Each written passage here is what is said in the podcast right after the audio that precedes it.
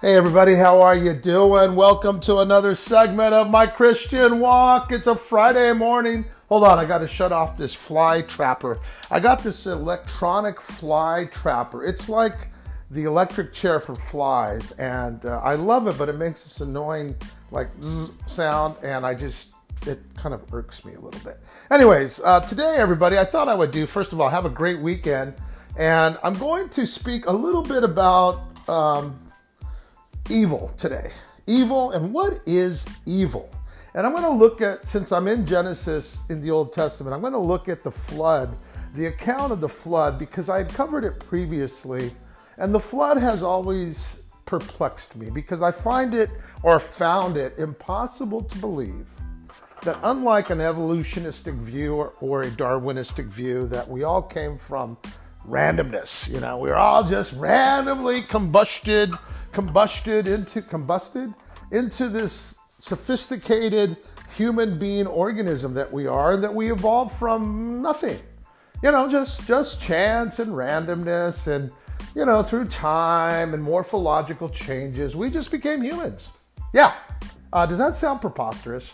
So when i uh, talk about the flood if you're listening to this and you're like kind of vibing on it but then you're saying well that, that just sounds so far-fetched let me ask you a question. Do you really believe it's as far fetched as the scientific comedy explanation, comedic explanation of us evolving from nothing? Where scientists and all their pompous arrogance can't even explain and replicate the beginnings of life from a scientific explanation? See, that to me is more comedic and more unlikely. So let me get down to it. In Genesis, God is not happy with his creation. God is not happy. As a matter of fact, he's pretty pissed off. And we're going to start in chapter 6. So, what I'm going to do, y'all, is I'm going to stop this and then I'm going to commentate on it, comment on it, and then I'm going to go back to reading scripture. Okay? So, here we go. Chapter 6, the flood. This is when Noah and God have this coming of minds a moment where God is imparting to Noah his wishes about mankind and bringing a great disastrous flood. Okay, here we go. Chapter 6. When men began to increase in number, now this is after the fall, everybody, after the exit of Adam and Eve from the Garden of Eden, from um, paradise, and now they've entered into a, a life of mortality and sin. And here is what Genesis says. When men began to increase in number on the earth and daughters were born to them, the sons of God saw that the daughters of men were beautiful, and they married any of them they chose.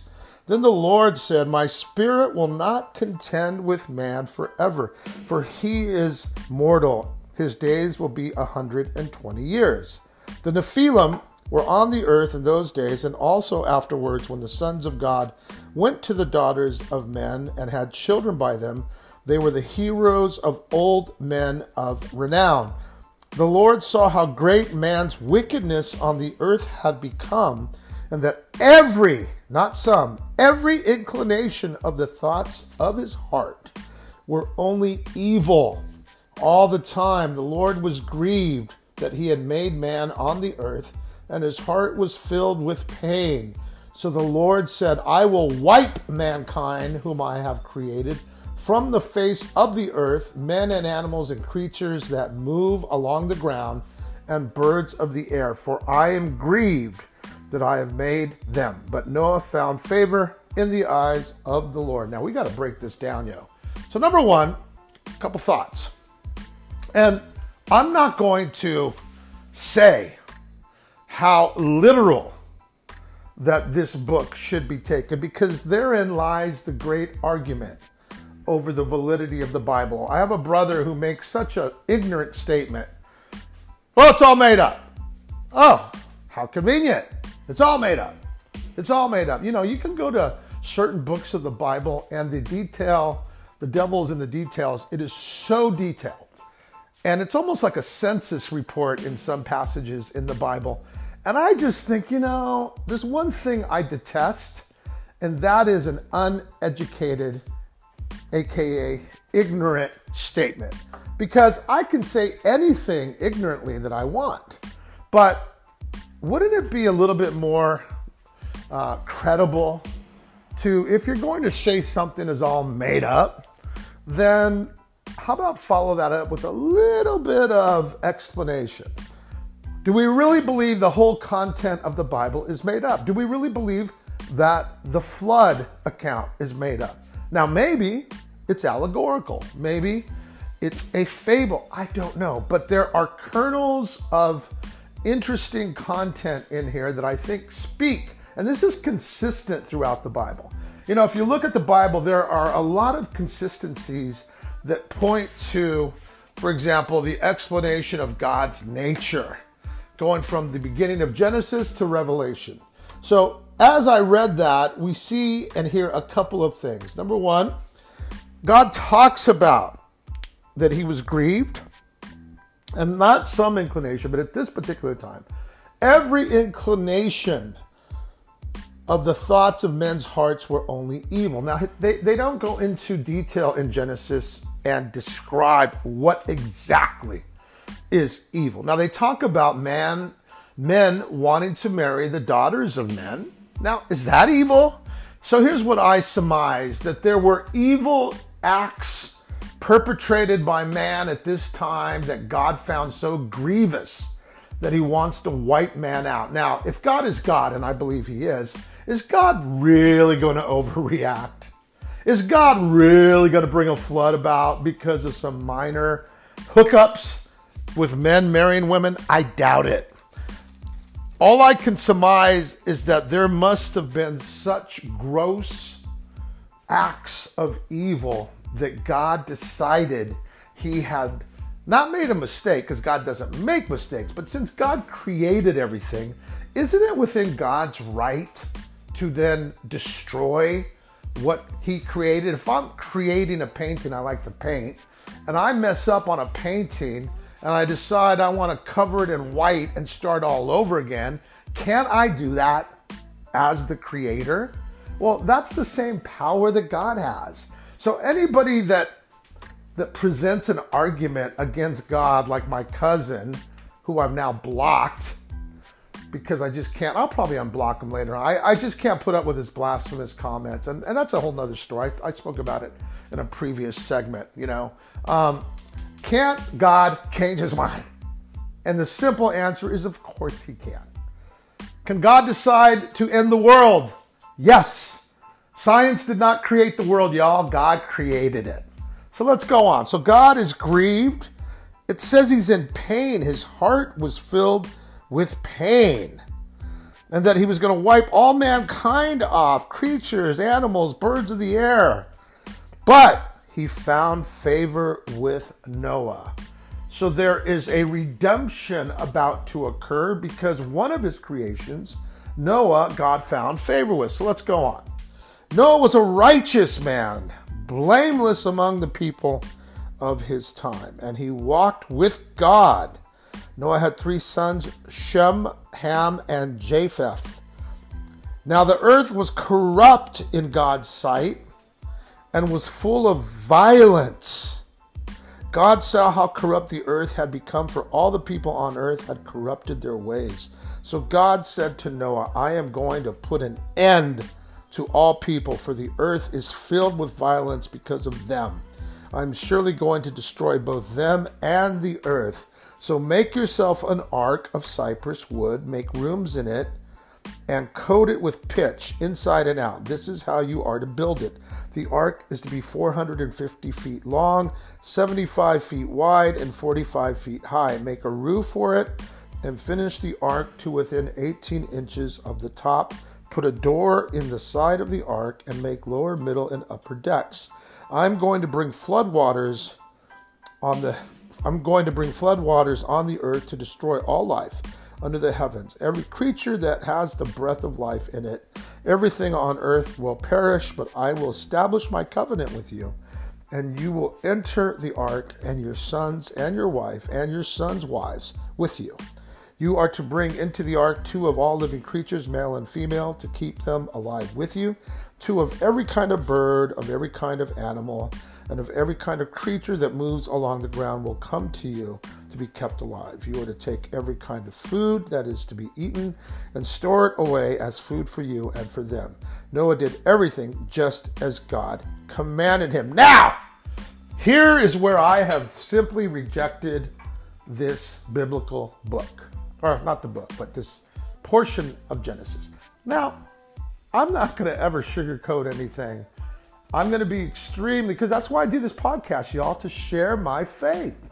And if it builds anybody up or causes anybody to seek Jesus or to look at an alternative of uh, explanation of why the earth is how the earth is, that is why I do this. So, do you really believe that God told Noah to build an ark and that in all that was surrounding Noah, he was to fill it with every little living thing from mankind? Well, here's what I'm going to say. This is my explanation, how it's changed me.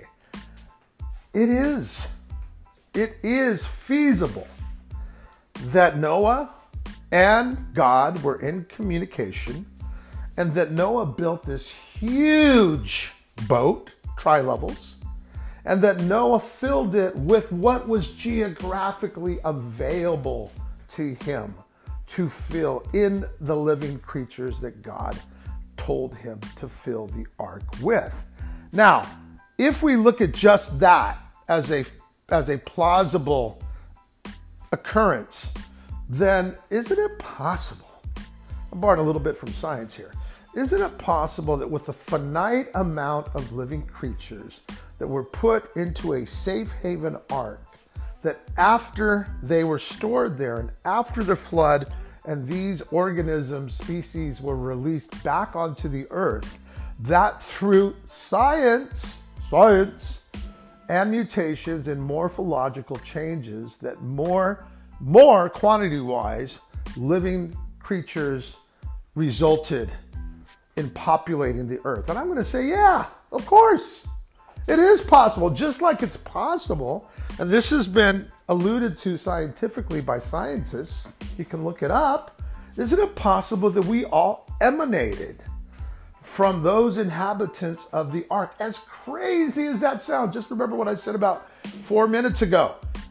Isn't that a little more plausible than a scientific explanation of the Big Bang Theory and the failure of the scientific community to replicate life. If scientific for if science says natural forces created life, not God, and they've not been able to replicate that, and they've not been able to explain how a sophisticated human being could evolve without even being able to explain the components and the causation of the creation of a simple unicellular cell, sounds almost redundant, a single cell, then why in the hell is it not possible that if you do some scientific analysis, you see that through repopulation, even from six people, that you can quickly,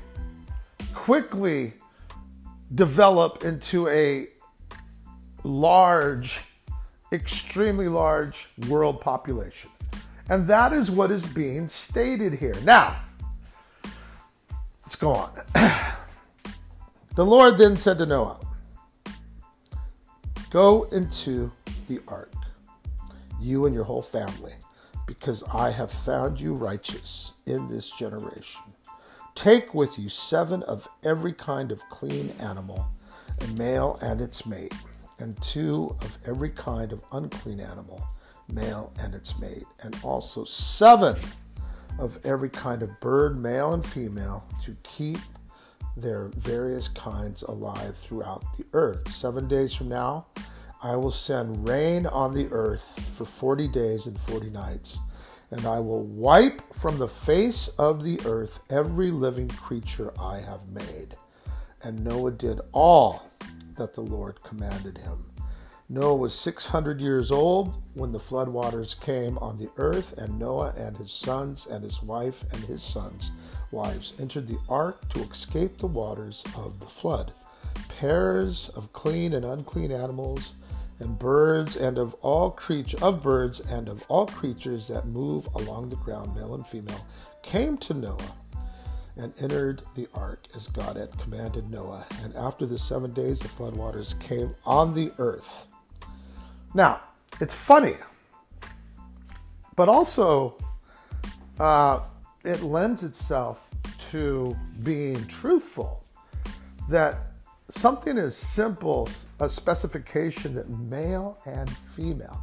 And notice when it's mentioned clean and unclean there's some through line of consistency that is always mentioned in the bible at various times having to do with the concept of sacrifice the concept of atonement.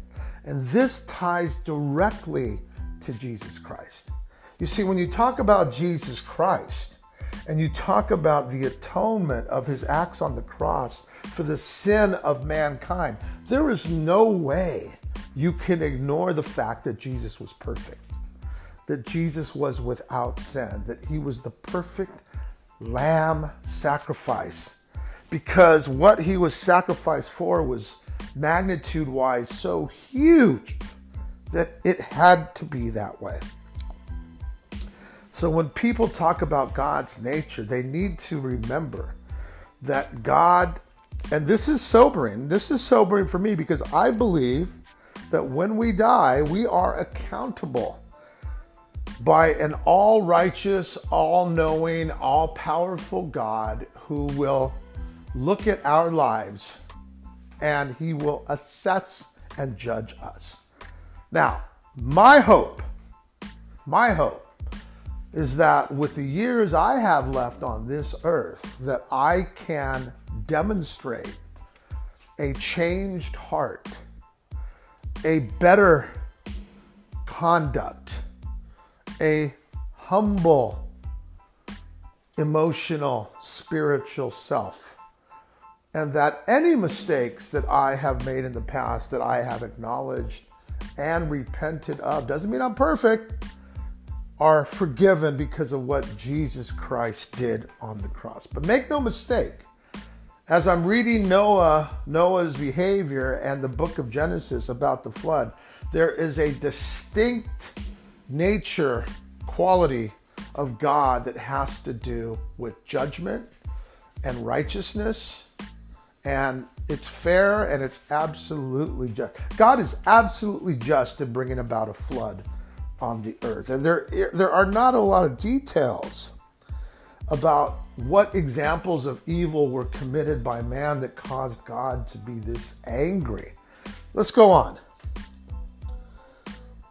For 40 days, the flood kept coming on the earth, and as the waters increased, they lifted the ark high above the earth. The waters rose and increased greatly on the earth. The ark floated on the surface of the water. They rose greatly on the earth, and all the high mountains under the entire heavens were covered. The waters rose and covered the mountains to a depth of more than 20 feet. Every living thing that moved on the earth perished birds, livestock, and animals. All the creatures that swarm over the earth and all mankind. Everything on that dry land that had the breath of life in its nostrils died. Every living creature on the face of the earth wiped out, men and animals. And the creatures that move along the ground and the birds of the air were wiped from the earth. Only Noah was left, and those with him in the ark. Okay, so as I close out this, there's a couple of real hard lessons to take from this. Notice there's not a mention of children. Now, I got to believe that children were inhabiting the earth. And I have to believe if there was only X number of people in the ark, that children died. That's a hard thing to imagine terribly hard to imagine. But if God is God, and I believe He is, then we have to look past this mortal life. If we just look at this existence and we say, well, geez, God killed those kids, what a sadistic God. How could you believe in a God that would do that? Here's my question Well, what if there is more to life than this existence? And what if to no fault of their own, these children had parents who were evil and corrupt, wouldn't God take care of them? wouldn't God not hold them? Yes, life is finite, life is mortal, but we have another life afterwards that is eternal. Eternal. Look it up. Eternal. Forever. Then wouldn't God do the right thing for those kids? Wouldn't God put those kids not in a place of torment like hell, but rather a place of uh, paradise or a, forgive the simplistic term, a happy place? Because they didn't do anything. And that is how I think God is. God is the perfect judge. And God judged at this time that man was so wicked that he would wipe the earth of them and any living creature, and everybody would perish except for the inhabitants of the ark. All right, there you go. Think about it, read it. Have a great Friday, y'all. Peace.